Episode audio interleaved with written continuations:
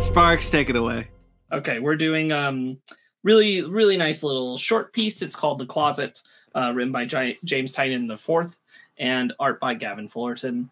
Um, it is a piece about a little boy who's very traumatized by uh, something he fears, and having his um, specifically his dad uh, just not not step up and uh, recognize the issues going on with his son whatsoever. Mhm. Um, and I thought it was a nice little story. Um, really depressing Yeah. Oh, yeah. in a in a pretty severe way. I love it. Um, uh, the dad is a pretty quintessential, well captured um, character who like every everything going wrong is everyone else's fault but mine. Yeah, blames everything else except his own. Yeah, I, I hold on. I took a picture of it. I absolutely adore this. My only issue is that it wasn't longer because I could have used more misery because I misery breeds uh, company or whatever they say. Um, let me see the picture that I took. Oh, it's so far gone. I lost it. Maybe I didn't take a picture. Got it. One of the first things in this book, he's like, because he goes to the store to buy tape, and he's like, "Oh, I just stop. I just stop and get a drink first. And he's like, uh, "This way, this way, I'll come in in the end and I'll tape everything up. I'll be the hero at the end of the day uh, to build boxes to move." And the guy's like, "You can't bid, build boxes without tape, though." And he's like, "Yeah, I guess not." That's like that's the whole thing. Without a good foundation for you to help, you're everything's gonna crumble. And boy, howdy, are you a bad dad? Holy shit! I I love this. I love this. James Tynion, everything he's ever made horror related is incredible. Uh, it's it's probably the strongest stuff that he does. Like, like he does great superhero shit, but like he- like with razor blades and like this stuff, like he's he's knocking it out of the park. This is such a man. It is it is so it is so sad. Um and so real and like it's not about a monster. Like that's what I love about this. Like you Well- see well, I mean you, you know what I mean. It's, it's it's not about a real monster it's about the monster that you that you are um and this is this is the type of story i love in comics like this is a perfect little little three issue thing again i i, I just wanted more just because like i could i could live in this gross world more just because that's i like this shit uh, i love this love this short little story Yeah. so sad Yeah, this is definitely one of those things where I thought I was going to zig, but instead it zagged. And when I saw it was only three issues, I was like, okay, cool, short read. And there are times it was like, all right, cool, this is good. Um, and then I started getting into it. I was like, what's going on? And then it wasn't until like the final bit when I realized and how the closet and the monster pertains to this kid. And I'm like, whoa, that's that's deep. i was i was waiting because i knew there was a connection somehow. I just didn't know how. I knew there wasn't a real monster from from pretty early on. I just wasn't sure how it was going to manifest. Uh, and it was way worse than i could have imagined. Being the actual father hiding your infidelity from your wife in your son's room. Uh, this is the one of the most human stories about monsters you can ever ever imagine. This is this is real horror shit this is this is the type of shit that keeps you up at night not like not like vampires like human being monsters. Um to write this type of thing you have to like have such a craft. And like james Tynion is a guy who who talks about this like he has depression. He knows how to write some seriously sad shit. And like the way he channels characters is is the way he channels sad characters is unlike any other author in modern times i've seen. Because uh uh he just doesn't mind reveling in how sad things can be. Where a lot of people like to run from it and sometimes it's okay to live in the misery because that's how life is sometimes especially when you're an asshole uh Brandon. Um, Ben, did you have anything else you wanted to add? Okay. Um, I liked this. I thought this was cool. I I I like the uh I like how it flows. It's very it it it's paced very well. Um, for just being basically three issues of mostly dialogue pages. Yeah. Um, uh, and mostly static dialogue pages. Like the second issue, uh, a lot of that issue just takes place in the same space. There's no movement. Uh, it's just two people talking on a car. Yeah. I think it's paced very well. Mhm. Um, I, I I dug it. I thought it was I thought it was pretty cool.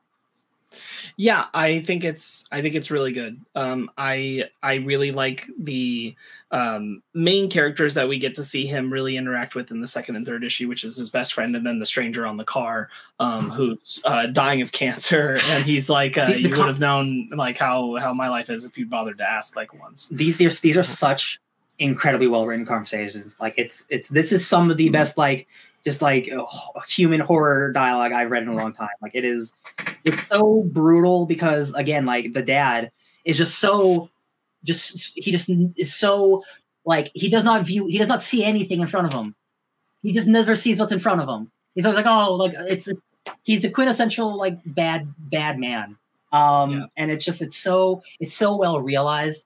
And he's always just like, oh, I'm sorry. Oh, I'll, I'll I'll do better next time. Oh, I didn't think about like like yeah, it's always an excuse every single time. You're never gonna get better. And look look what happens. And it's like Jesus, man. I really like the part of the conversation on the car where he's saying um, the the stranger is telling him that uh, you know oh it's really nice what you're doing for your boy. You know my dad took me on a trip uh, like that when I was little and I was bored out of my mind, but I'll remember that shit for the rest of my life. Yeah, which yeah. is really and he's like, what if I'm doing it wrong? And it's like the, the part that you're doing wrong isn't the part of like doing the thing. It's just Just being there. Being there, Just yeah. being there. um, Yeah. And I thought that was just really well executed in all of it. Um, it's really rough to watch the the child like going through what what they're going through, like um, trying to scream for help and not being able to, and, Yeah. and grabbed by this thing, this monster that essentially does stem from the father.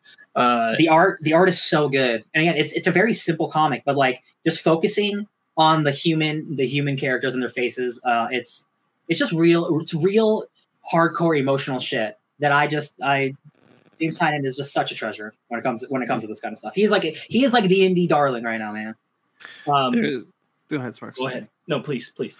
Well, I was going to say that I, I like the idea that this kind of demon creature um represent what it represents of like how kids in basically unhappy homes like internalize that Mhm. um and and and externalize that. Like this kid feels hopeless watching his watching his parents just yell at each other all the time. And like the dad is like it's going to be better in Oregon. It's going to be fine in Oregon. I'll be fine in Oregon and it's the same old thing. And that's kind of like the idea of like the closet follows this kid because the what the dad is running from is following him no matter how many like he, he says in the third issue like the guy says like you can't run away from that for fresh start doesn't it doesn't exist. Yeah.